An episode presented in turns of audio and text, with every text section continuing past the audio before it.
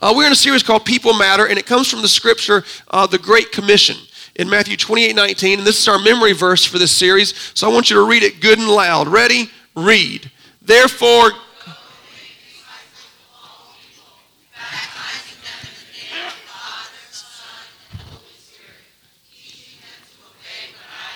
Wow, y'all sound like some great Catholics. That was really good. I'm proud of you.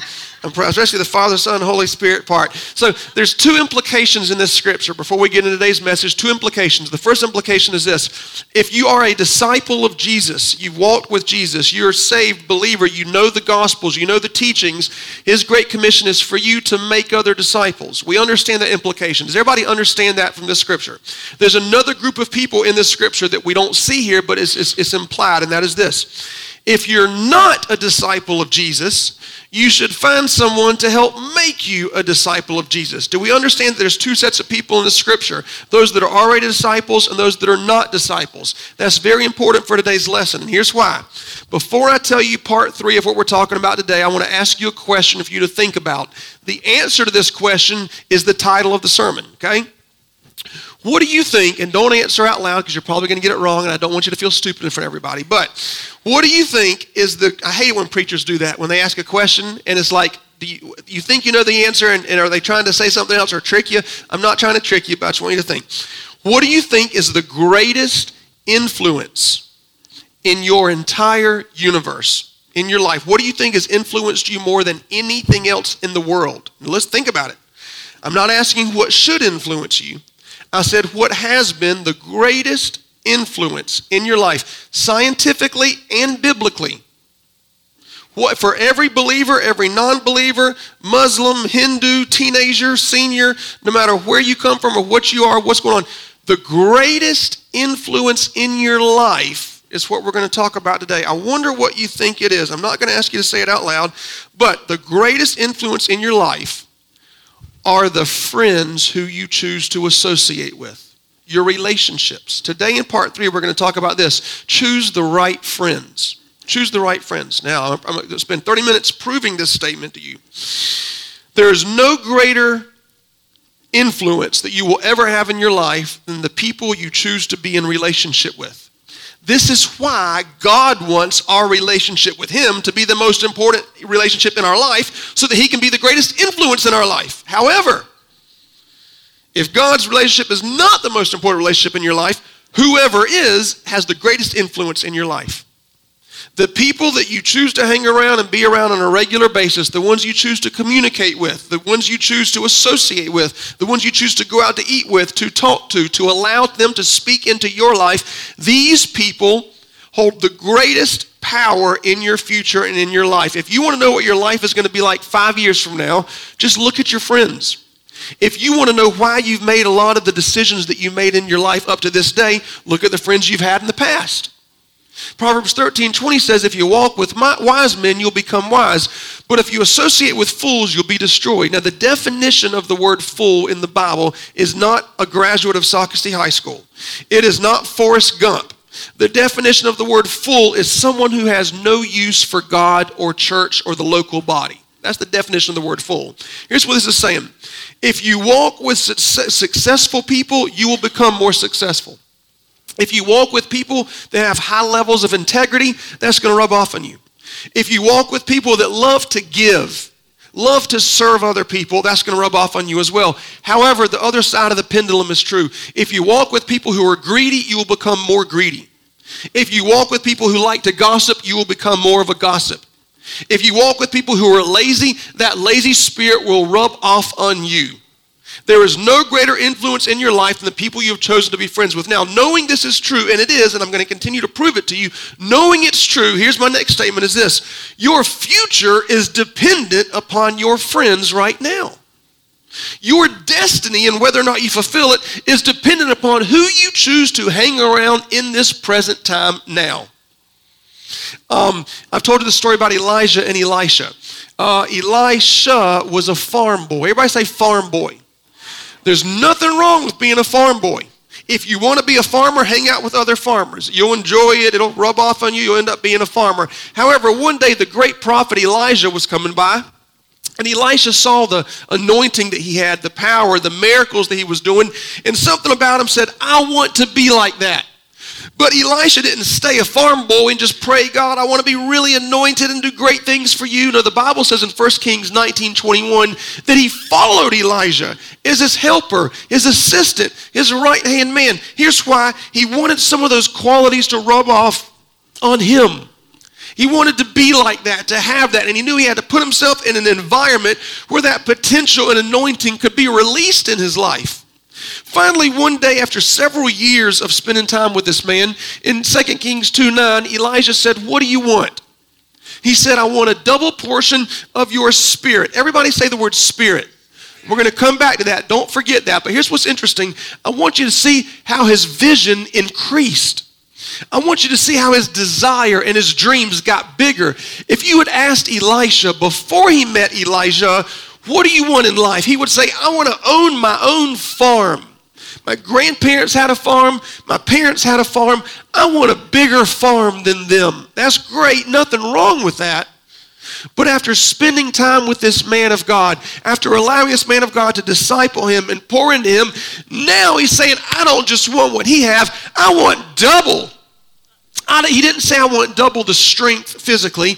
He didn't say I want double the emotional joy. He said I want double the spirit. We're going to come back to that in a second. It's very, very important. But I want you to see how his mind expanded, how his life grew, how his dreams got bigger simply by hanging around the right person. Thomas Edison, Henry Ford, and Harry Firestone were three of the most brilliant minds of their day but they didn't just hang around anybody. They didn't hang around people that blamed others and made excuses for why they weren't successful. They didn't hang around gossips or self, selfish people. They hung around each other, other dreamers, other visionaries. They all had summer homes right next to each other. They spent most of their summers together as a family. No wonder they accomplished so much. They hung out with other successful people that wanted to do great things. Here's my question to you. When you get the double portion of your friend's spirit, I didn't say if you get it, I said when you get the double portion of your friend's spirit, will that cause you to be more in love with Jesus? Will that cause you to serve people with more of a selfless heart? Will that cause you to be a better giver in life? Will you be healthier? Will you be happier? Will you want to do more for the kingdom of God? Or when their spirit rubs off on you and brings double into your life, will you be twice as cranky? Will you be twice as depressed? Will you be twice as selfish? Will you be twice as greedy? When their spirit rubs off on you, and it will, what's it going to look like in your life? Harvard University did a survey and they asked 48,000 teenagers, What's the greatest influence in your life? And they wanted to find the root to it. In other words, here's what they said why did you buy the shoes you bought? Why do you wear the clothes you wear? Why did you take the job over here? Why did you spend your money on this? Why did you buy this kind of car? Why did you go to school for this? Why are you studying this? Why did you go to this party? Why do you hang out with this group over here? Why did you take this sport? Why do you watch this on TV? In other words, what's the root cause that has influenced you to make the decisions you've made in life? 48,000 teenagers and 87% said, My friends which is sad because it leaves 13% to things like God, my parents, the internet, you know, movies, media. All of that was second to my friends.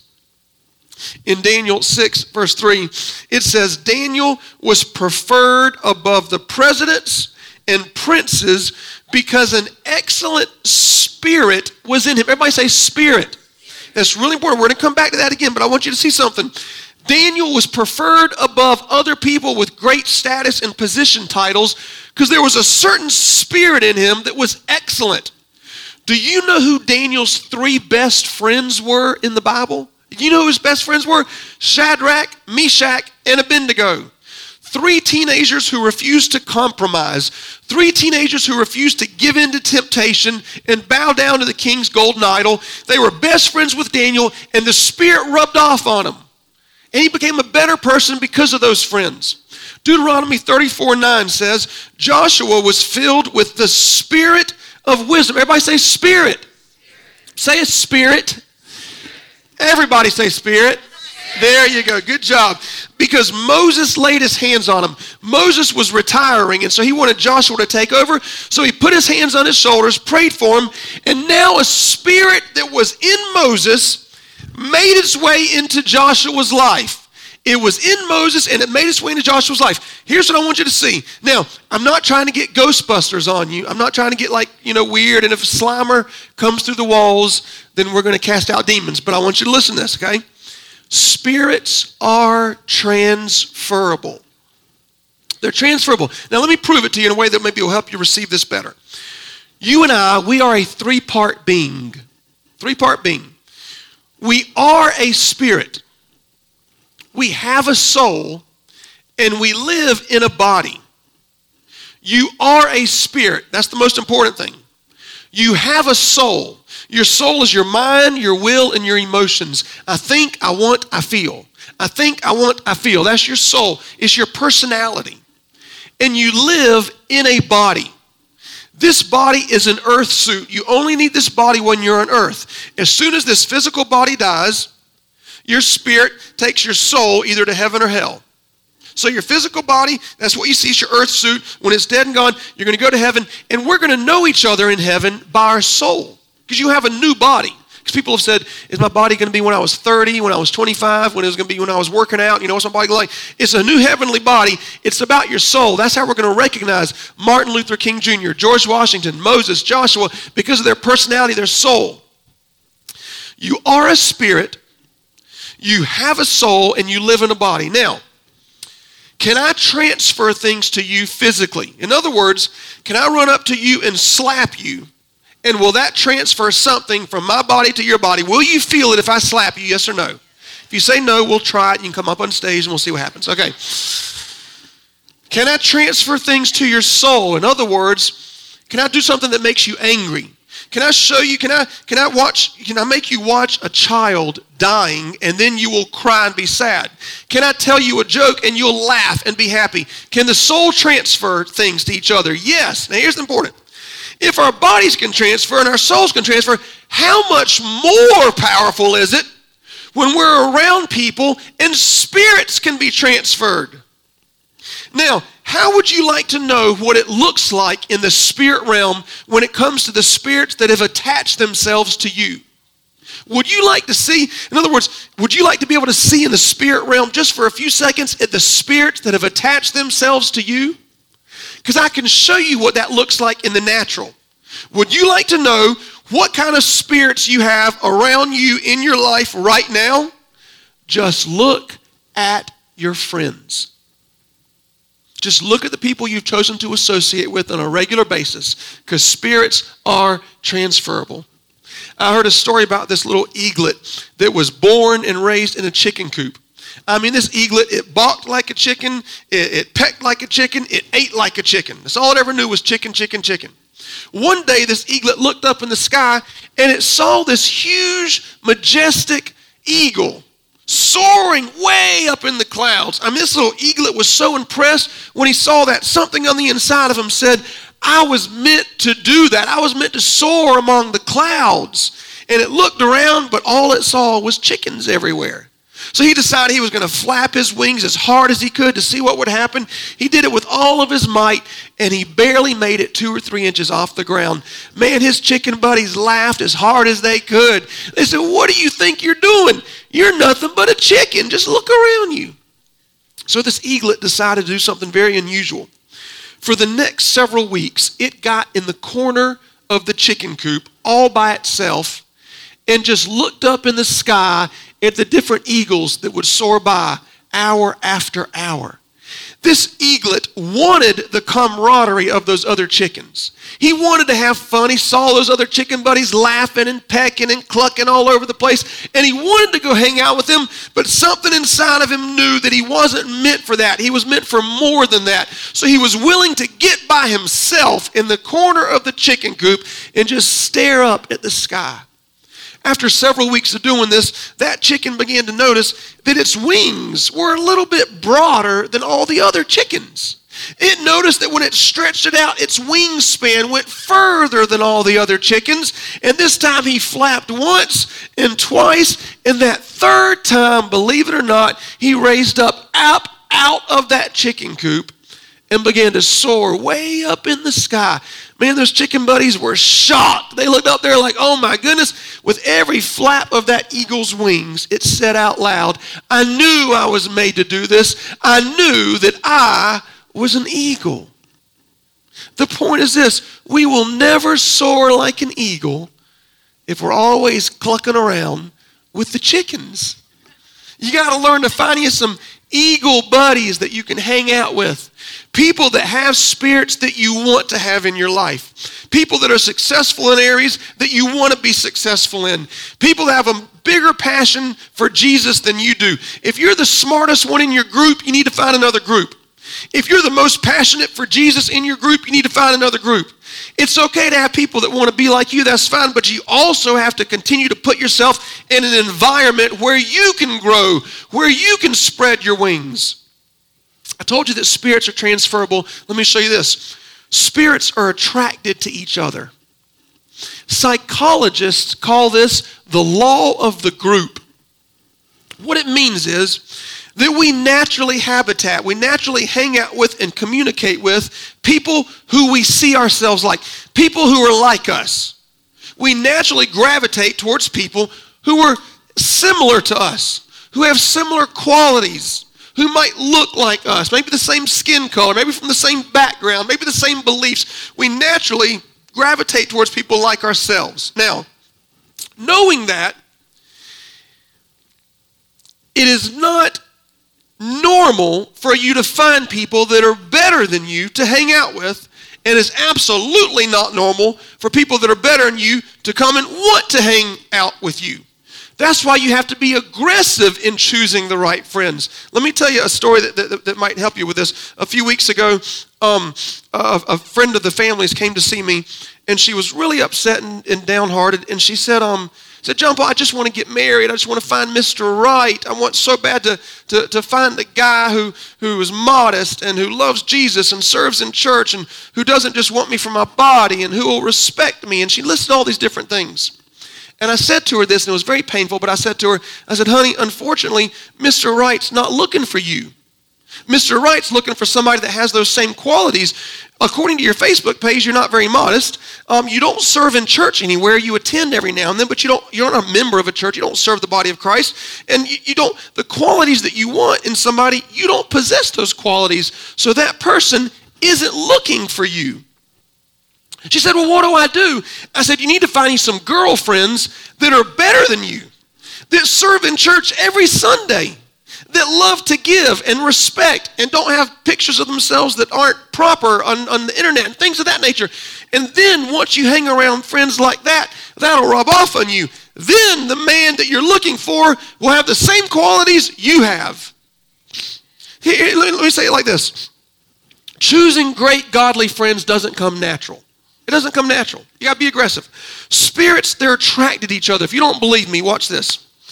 I could have a party with 500 people, and there's mingling going on, everybody's talking and hanging out. Out of the 500, if there were two people in that room that were both addicted to drugs, I promise you, within two hours, somehow those people would find each other. It happens. Oh, I've seen it a hundred times in my life. People who love to gossip, they don't go to those of you that don't gossip. They go to other gossipers. Somehow, a gossiping spirit always finds another gossiping spirit. Why? They're attracted to each other. Negative people always find negative people. If you got someone that's always gossiping to you, could it be that you've put fuel on the fire? If you have someone in your life that's always negative, could it be that you just give into that and do the same thing when they come around?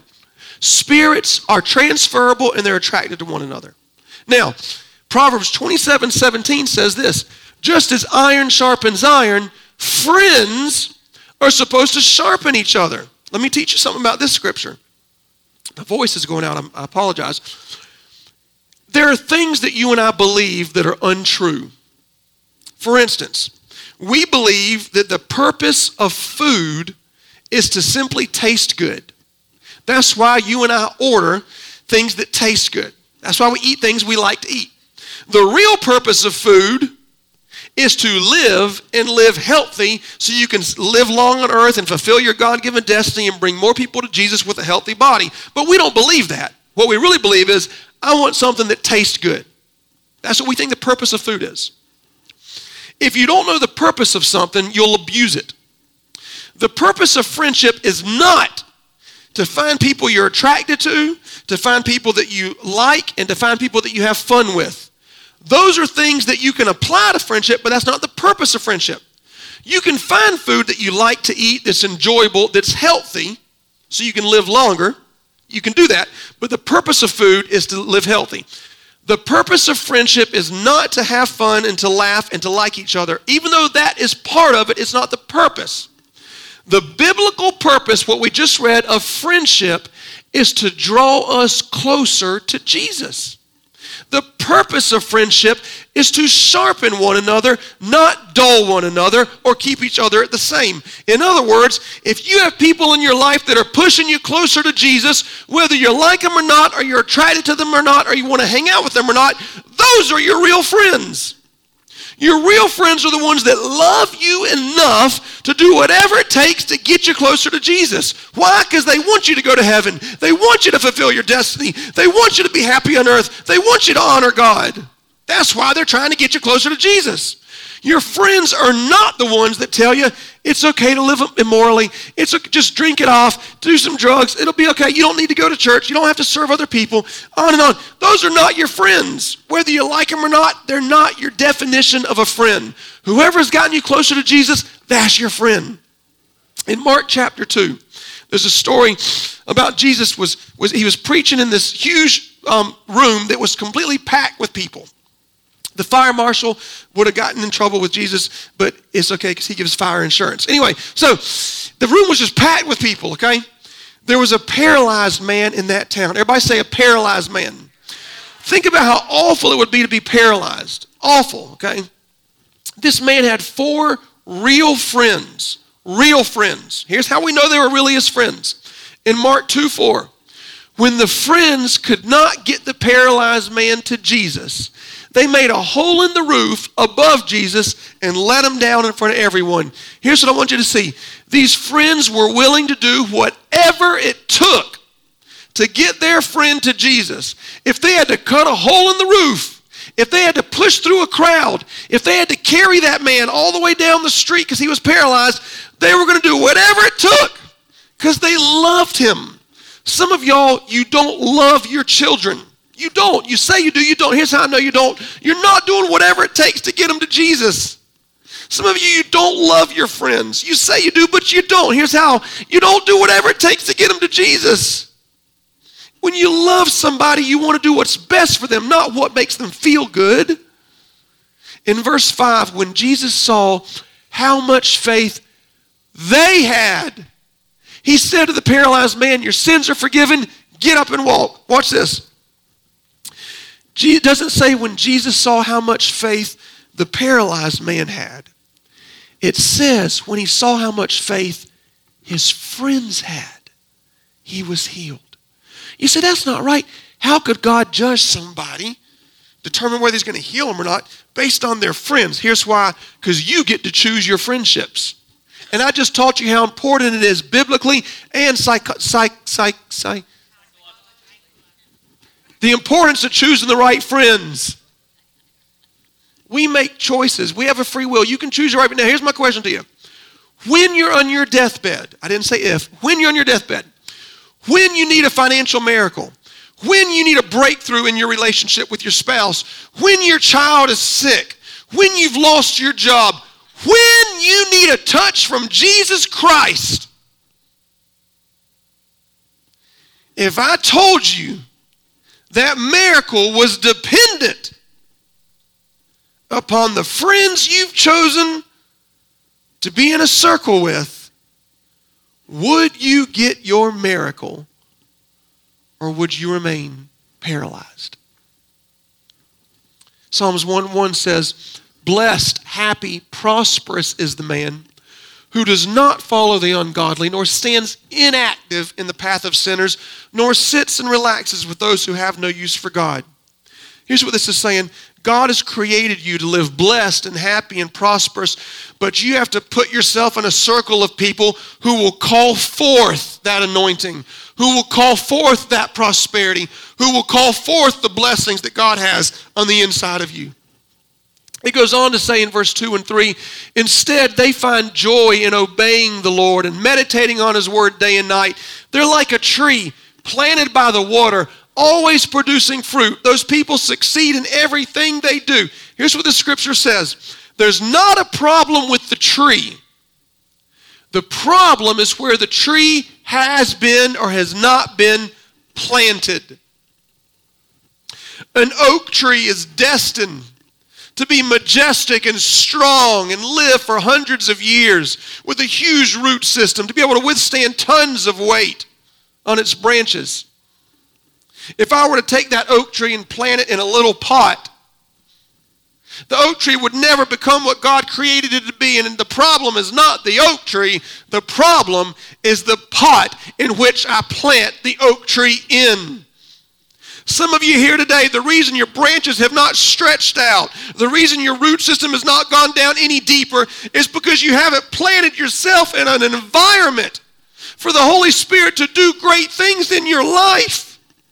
And I know you, you say you love your friends, and I know that they've been there for certain times in your life and on and on, but you got to learn how to guard your heart and put space in between you and pots that you were never meant to be planted in.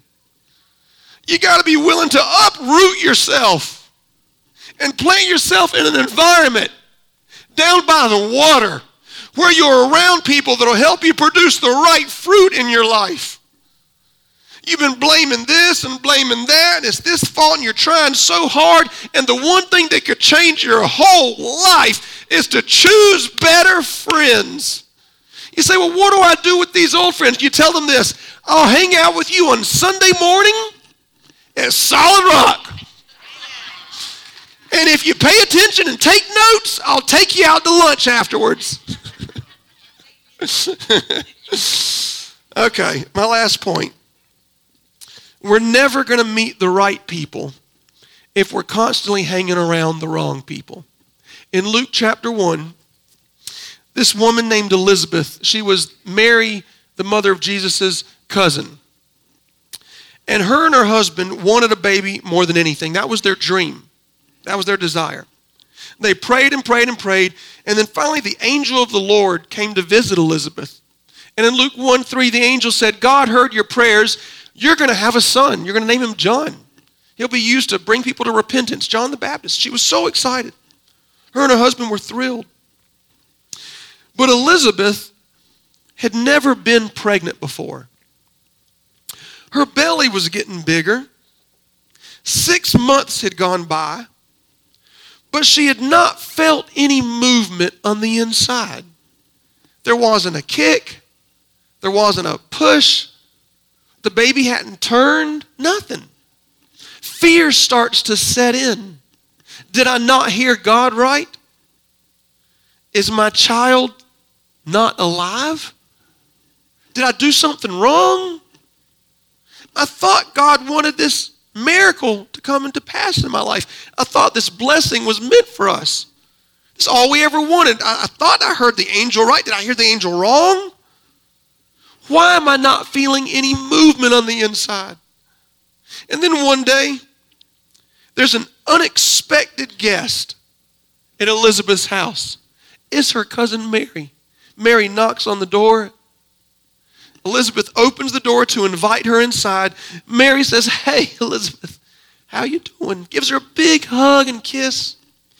the Bible says in Luke 1:41, when Elizabeth heard Mary's greeting, the baby leaped in her womb and moved within her.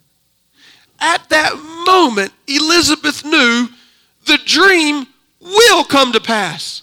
God will do what He said He's going to do. The point is this God has ordained people to be in our life who will make our baby leap. But if we're too busy inviting the wrong people into our life, our baby's not going to leap. Maybe like Elizabeth, there's been a promise that God gave you in your heart years ago and you haven't felt any movement. You know it's supposed to happen. You know deep on the inside God wants to do it. And you say, God, why? I'm afraid. Did I do something wrong? Did I not hear you right? Here's the problem you're inviting the wrong people into your life. Proverbs 12 26 says, A righteous man is a guide to his friend, but the path of the wicked leads them astray. Your future is too valuable, your destiny is too important, and your life is too sacred to waste it on chickens when you could be soaring with the eagles. Amen.